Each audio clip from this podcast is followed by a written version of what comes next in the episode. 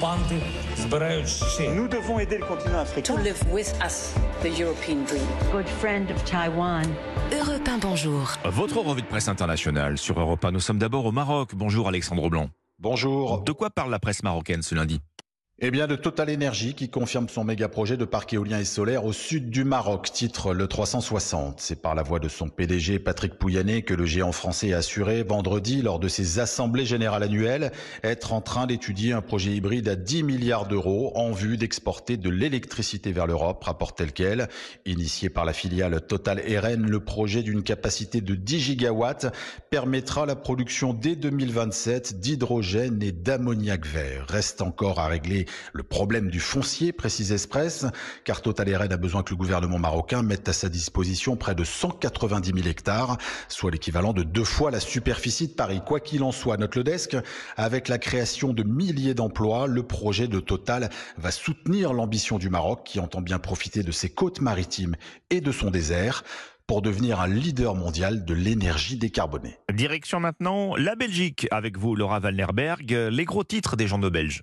Olivier Van de Castel, de retour en Belgique, titre le journal Le Soir. Le travailleur humanitaire a passé 455 jours en prison à Téhéran dans des conditions insoutenables, précise le quotidien L'Écho, et sans aucun fondement. L'annonce de sa libération a soulevé une vague d'émotions dans le pays, peut-on lire dans la presse. Quel soulagement pour lui, ses proches et nous tous, commente le journal La Libre Belgique. Le calvaire imposé à l'humanitaire reste innommable. Condamné à 40 ans de prison et 74 coup de fouet. La stupeur était totale, poursuit le quotidien. Pour obtenir sa libération, la Belgique a dû renvoyer dans son pays un Iranien condamné à 20 ans de prison pour un projet d'attentat terroriste.